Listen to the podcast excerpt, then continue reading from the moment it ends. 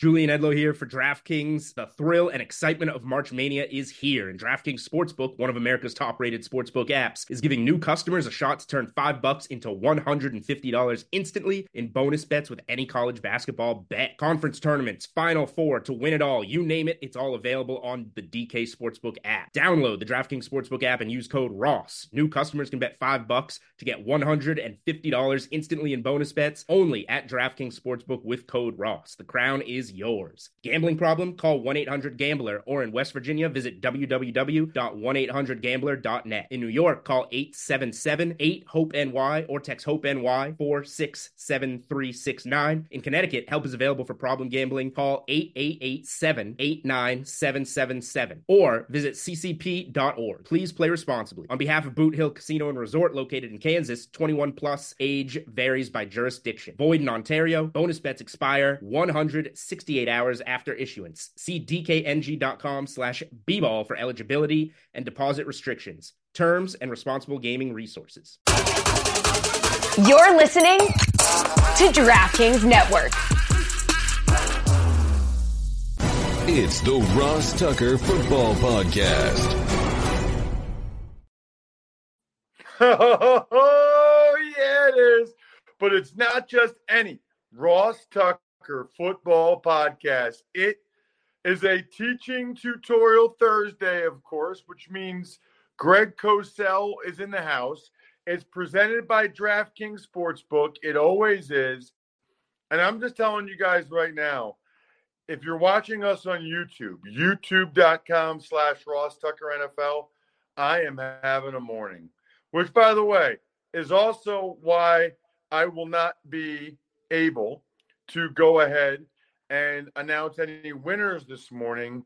I have no internet. I don't know what's going on. I pay for Verizon, I pay for Comcast. There's construction near my house. Can't even get the hotspot to work. I, I don't know what's going on. So I am doing the show on my phone right now, which means I'm way behind where I normally would be. Haven't been able to pick the winners.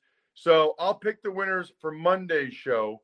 Hopefully, I will have internet back by then, Lord willing, because this is very, very frustrating. You know what, though? Thankfully, I at least have the calm, soothing, dulcet tones of Greg Cosell. It's big show time. The Big Show. All right, Greg. So obviously, I want to talk running backs with you today in the NFL draft. But before we do that, and of course, you can check out Greg on social media at Greg Cosell. Before we do that, there have been, even recently, a couple of free agent moves, uh, veteran moves that have jumped out to me. I want to start with the Jets yesterday trading Elijah Moore to the Browns. We're talking a lot about the draft, and two weeks ago we talked about receivers with you if memory serves, Greg, I think you really liked Elijah Moore coming out of Ole Miss, and I, I do know that he did some really positive things. You know, his rookie. Year. I'm not sure what happened there with the Jets, but I know you liked what you saw from him in college and his rookie year. Yeah, I did. I liked Elijah Moore coming out quite a bit. Um, I thought he'd be a good pro, and he st- still may well be. Um, I don't know what happened with the Jets. Uh, he certainly had moments and flashes with the Jets, but uh, obviously he was unhappy. Uh, and the Jets decided, you know, that they were going to to move from him. Um, they signed Mecole Hardman, who's uh, even though his numbers didn't reflect it this year with the Chiefs, he's really a vertical dimension. He can lift the top off the coverage, and I th- think the Jets were looking for that element in their offense. He's not a, a, a volume target. Uh, he's not a volume receiver. They don't need that. They've got Garrett Wilson, who'll be a volume target. Lazard will probably be a volume target to some extent, secondary to Wilson. And they were looking for someone who could dictate and change coverage and blow the top off the defense. And I think even though I like Moore, he's not that guy. So they went with Mecole Hardman, and that made Moore expendable. And I'm really curious. The Browns are really interesting this year with what they've done offensively. And it all, of course, depends on whether Deshaun Watson can return to what he was uh, previously. And if he can, they have a pretty interesting offense. Yeah, I, I would agree. Both of them, right? I mean, I, I think the Jets and the Browns are both interesting in this regard. That's a good point about Hardman, Greg, because, you know, I guess I think Elijah Moore is a better player, but Hardman certainly does have rare speed.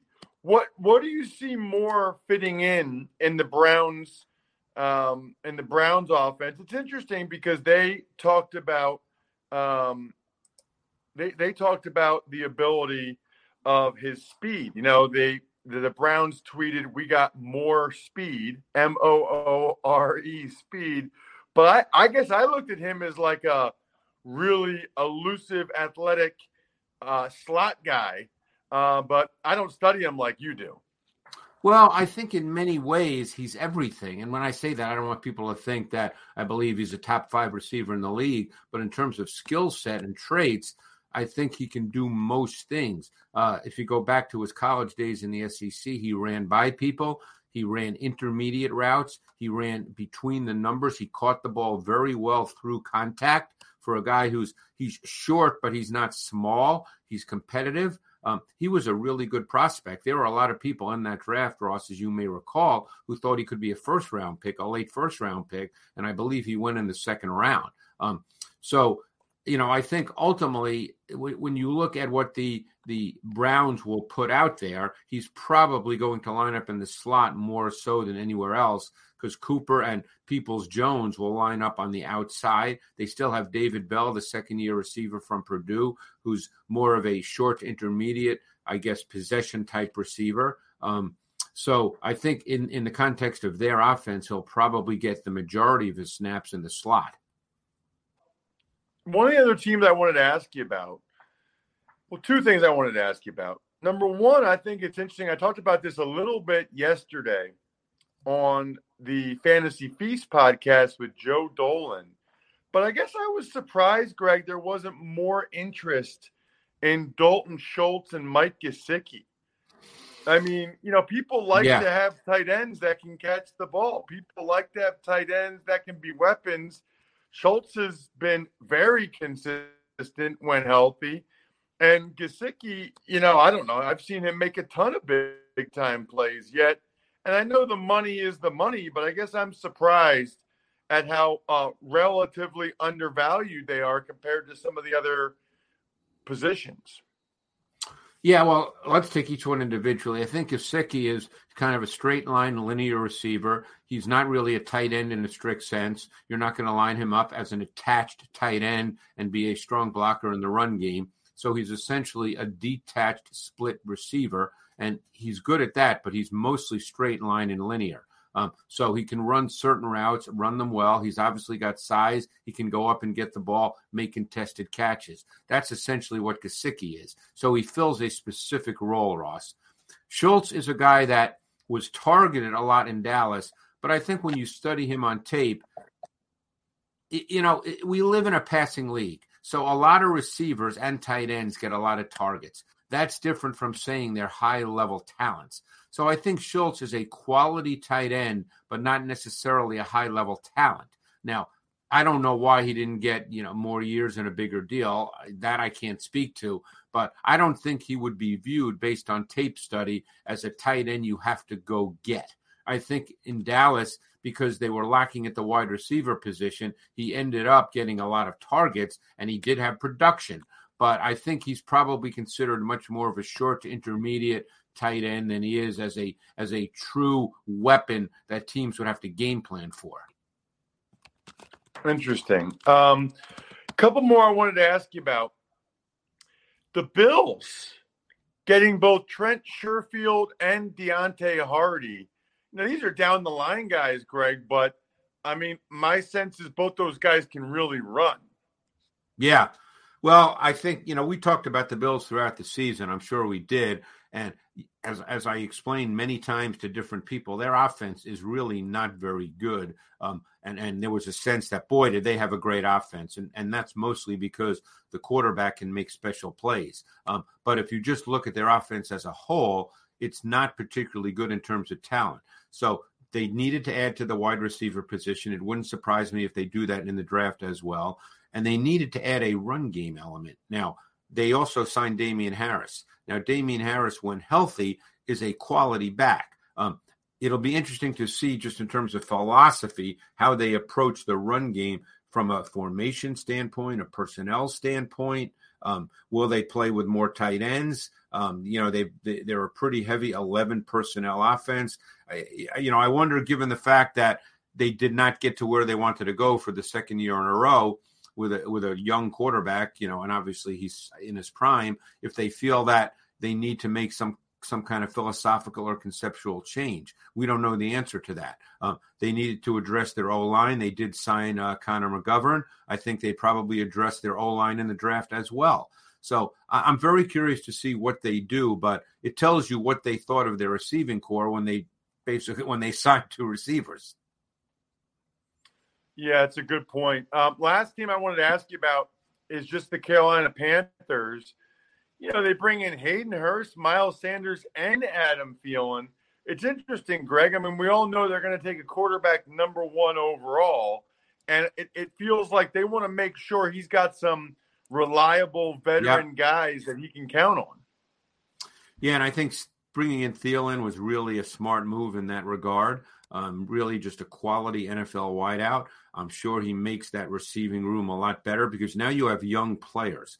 Because you have Terrace Marshall going into uh, his third year. You have uh, Shi Smith from South Carolina, who could end up being a, a, solid NFL wide receiver. They obviously still have Laviska Shenault, who has certain traits that can really help. Um, Hurst, veteran tight end. Uh, you know, and they have a, still have young tight ends there, and Ian Thomas and Tommy Tremble from Notre Dame. So, you know, they're trying to they, they brought in a veteran, I think, to really help with the the day to day. You know, get these guys to be quality professionals because they ha- do have talent.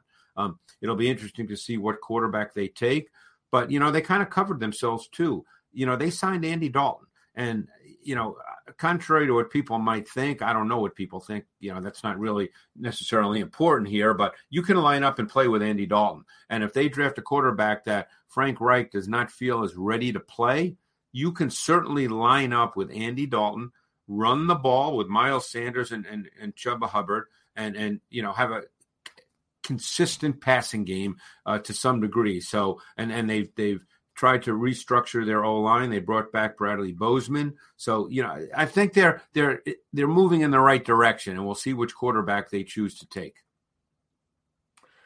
Let's talk running backs, Greg. Um, I don't know how many of them you've watched. Do you have a feel or a sense for the group overall? I think it's a pretty solid group. I think that um, there'll be a lot of running backs that play in the NFL. Um, and uh, overall, I think it's pretty strong. Obviously, the, the, the, top of the list is Bijan Robinson, who in many ways does not have a true weakness. He's a high level prospect. He's got, you know, really good traits. Um, we don't know where he'll be drafted because of the devaluation of the back and the idea that you don't really play offense anymore in this league by starting your offense with a running back who's going to carry 20 to 25 times a game. So the question with someone like Robinson, who's really, like I said, a really good prospect, is does he need a high volume of carries to be at his maximum maximum effectiveness? And you know that's really an open question, but he's really got good traits and he catches the ball really, really well. You can run him on any kind of route, short, intermediate, vertical. You can detach him from the formation.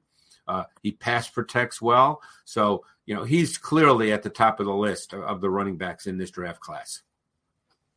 Interesting. Um, did he remind you of anybody, Greg? Um, um always a.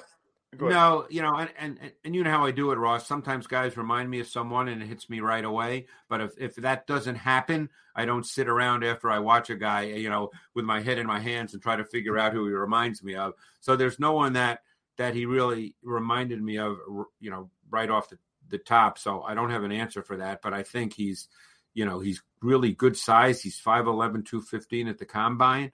Um, you, you know, he's he's got quick feet. He's he's can stop. He can start. He can reaccelerate. He can string moves together.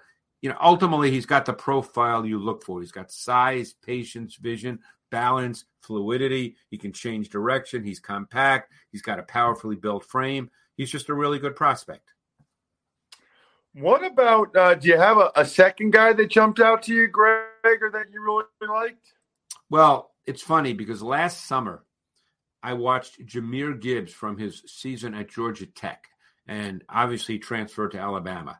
And when I watched him last summer, the, the funny thing was is I was watching him last summer, um, and that day at NFL Films, which was really interesting. Uh, Ryan Clark, Fred Taylor, and Channing uh, Crowder came in. Um, they do that show. I forget what it's called, but uh, they they happened to be in the building and they walked by my office. And I got into a great conversation with Fred Taylor about running backs. And I said, "Hey, you got to check out this kid Jahmyr Gibbs." I said he. I watched him at Georgia Tech, and he's now going to Alabama. And I said he's going to be a first round pick next year. And this was you know watching him last summer and you know, he's a little different back. He's not Robinson in the sense he's five nine and an eighth. He's one ninety nine, but this kid is explosive. Um, now you, you, you mentioned you know uh, comparisons. There were times watching him run that he conjured up visions of Dalvin Cook to me you know, just that explosiveness when you hit the hole and all of a sudden, Ross, you see another gear, you know, and you know, you've done a zillion games. You know exactly what I'm talking about. You just see it on tape. You see when a guy hits the hole and all of a sudden it looks like he just put it into another gear. Um, Jahmyr Gibbs is that guy. Now, I don't think he's a volume back. The comparison that's often been made is Alvin Kamara in terms of, you know, not necessarily a volume carry back, but he's a great receiver. You can line him up anywhere in your formation. Um, Jahmyr Gibbs, you know, in the minds of many, and it's probably true, fits the way a lot of people see the NFL now. A back that doesn't need volume carries. You know, one week he could, he could carry eight times, and and they could be great. One week, depending on the game, he could carry 16 times. But he's explosive and he's a really good receiver. Who's next on your list, Greg, or who else um, did you write up or watch uh, that that really I've jumped seen, out I've to you? Backs. I'm, I'm trying to remember who I've seen. Throw out some names to me. All right, I'll give you some more names that we could talk about, um, including because I've seen a bunch. Uh, there's Zach Evans. There's a kid from Pitt. There's Devin oh, okay. Kane, Zach Charbonnet, Ty J. Yeah, let's Spears. talk about Zach Evans. Zach Evans, I, you know, because Zach Evans was another guy I watched last summer when he was at TCU. He was the first five star recruit in the history of TCU, came there, and then he transferred to Ole Miss. Uh, here's a guy, he ended up getting hurt a decent amount this year, and they ended up playing the freshman Judkins, who ended up being a really good player at Ole Miss. But um, Evans still ended up with 144 carries this year. Now, this guy has pretty high level running traits. He's got burst, he's got velocity, he's got play speed, he's got contact balance, he can finish. Um, I think down the road, this kid could be a so called primary back, whatever that means, you know, in terms of number of carries. That obviously depends on team and scheme. Um, he won't start his career that way, but he's really talented. Now he needs to work on the subtleties of running the ball. He needs to work on his patience and his tempo, particularly in the zone run game. Because you know, you know the old saying, you know, it's not speed to the hole, it's speed through the hole. So he needs a little more patience, a little more tempo. Um, he hits the point of attack a little too fast, doesn't have a refined feel for pace and his blocking scheme and the defensive fronts and how they move, you know, that he has to work on. Um, I would say that he's a little linear, like he's not necessarily shifty and elusive, but he's got great straight line speed. He's kind of a darter and a slasher, and he is powerful. He'll finish. So he's a really, really intriguing back. Uh, another back in this draft, I, another Zach would be um, Zach Charbonnet from um, UCLA, um, who's he has started his career in Michigan, for, but he's from uh, California. He went to Oaks Christian High School, which is the same high school that produced Kayvon Thibodeaux. Um, you know, he's got the look and feel of an NFL back. He's just not. He wouldn't be considered special, but he's got patience. He's got vision. He's got power. Um, he reads things really well you know, the term I always use for the defense, Ross, because the defense moves, as you know. I mean, you played O line. You know, you look at the defense and they're lined up a certain way, and the ball gets snapped, and amazingly enough, people move. So Zach Charbonnet has a great feel for gap fluidity. He sees things as they move. Um, you know, his game is about short area quickness, power. Um, runs with low pad level. He'll initiate contact. He'll take on contact. He's not really a take it to the house guy.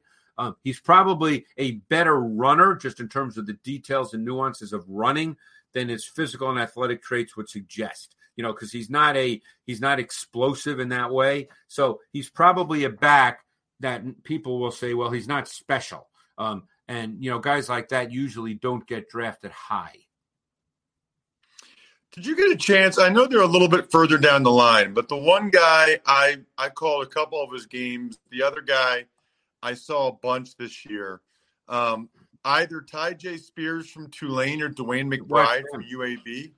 Watch both of those guys. What did you think? I really of those like? I'm curious. Spears a lot.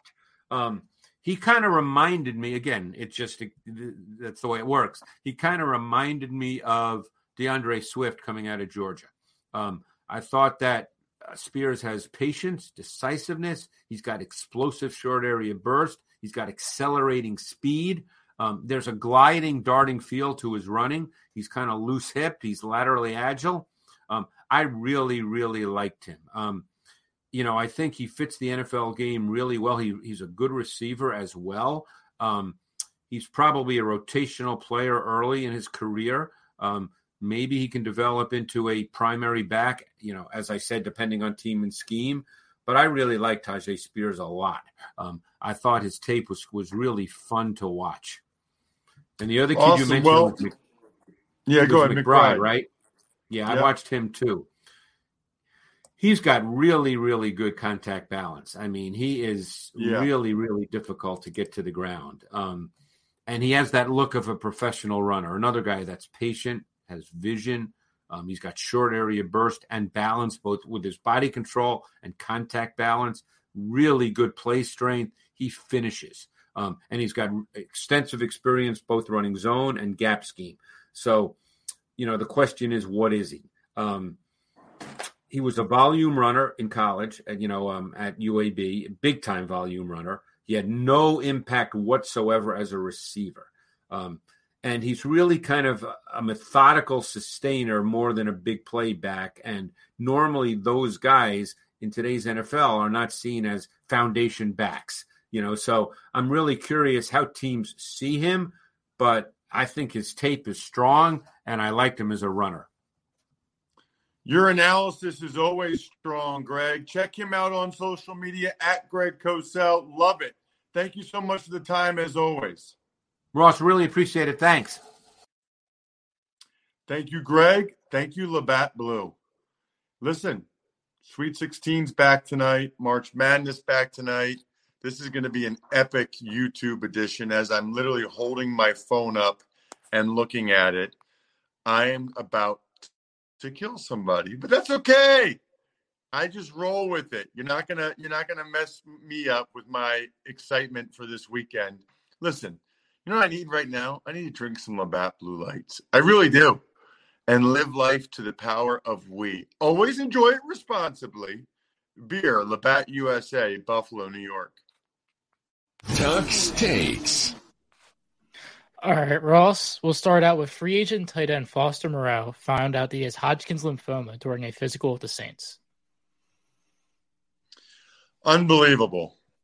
I mean, honestly, unbelievable. Um, couple thoughts on that. One is obviously, first and foremost, uh, my thoughts are with Foster. You know, I like the fact that he's in his 20s and, you know, he just played NFL season. So obviously, he's strong, he's young, he's healthy. Um, hopefully, he has a good prognosis with this thing. The second part of it is it's just remarkable that the Saints found this on his physical. You know, they found other things with my buddy and former teammate Jon Dorenbos. They found stuff with Nick Fairley, um, both of whom had heart conditions. Just, you know, I I don't know what happens if Foster Moreau Jack isn't a free agent and isn't taking these physicals on these visits. Do they find this out now?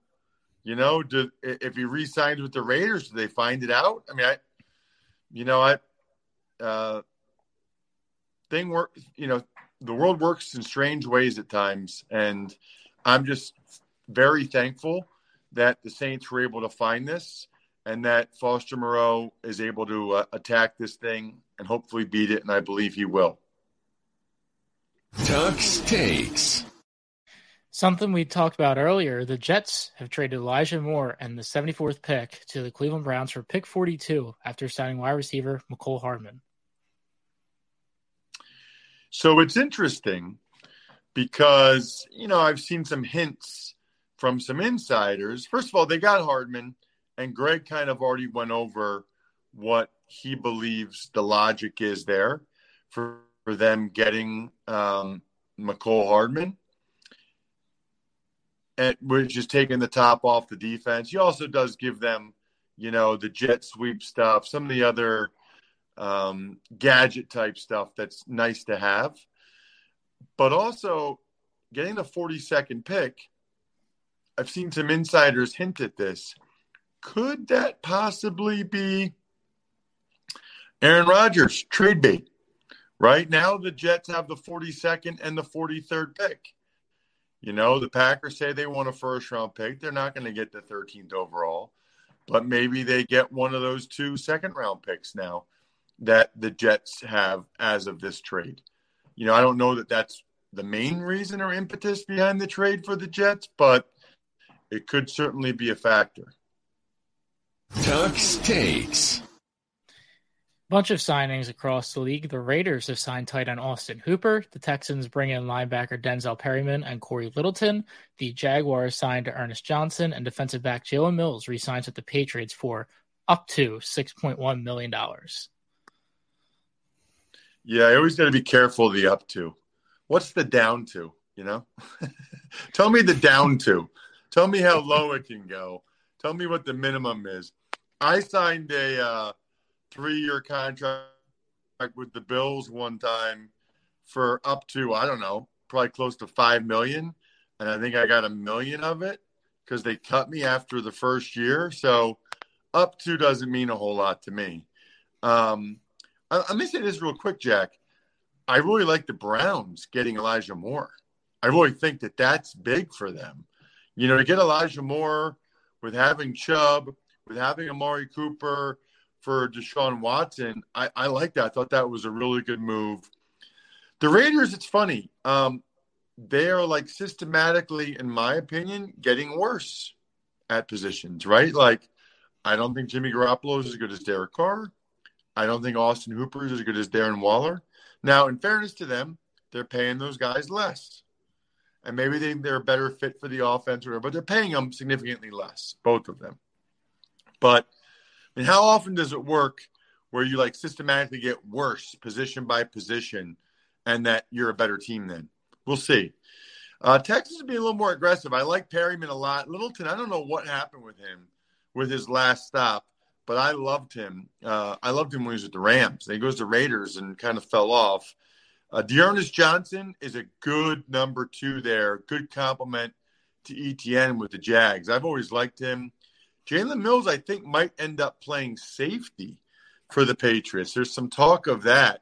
I thought there was a chance, Jack, he would come back to Philly um, and play safety with that versatility, but he is staying in New England. Shout outs are in order. Pizza Boy Brewing, Sporticulture, HumanHeadNYC.com, SteakhouseSports.com, Go-Bengals.com, Evergreen Economics, BackOfficeSchedule.com. Never a bad time to get a loved one a gift from MyFrontPageStory.com. Never, ever, ever is that a bad thing to do. MyFrontPageStory.com. I guarantee you they will love it. Use the code RTFP10 so that my listeners, you guys, get 10% off. All the other shows are posted Fantasy Feast, Even Money College Draft. Please enjoy them over the next couple days. We have an awesome guest on Monday. Kelvin Beachum, the right tackle for the Arizona Cardinals, is doing great things off the field and made some interesting comments about Kyler Murray that I'm going to get his clarification on on Monday morning. You're not going to want to miss that. Make sure you watch Princeton Friday night, nine o'clock. Boy, that'd be amazing if they won. I think we're done here. Thanks for listening to the Ross Tucker Football Podcast. Make sure to also subscribe to the Fantasy Feast, Even Money, Business of Sports, and College Draft. All available at Apple Podcasts, rosstucker.com, or wherever podcasts can be found.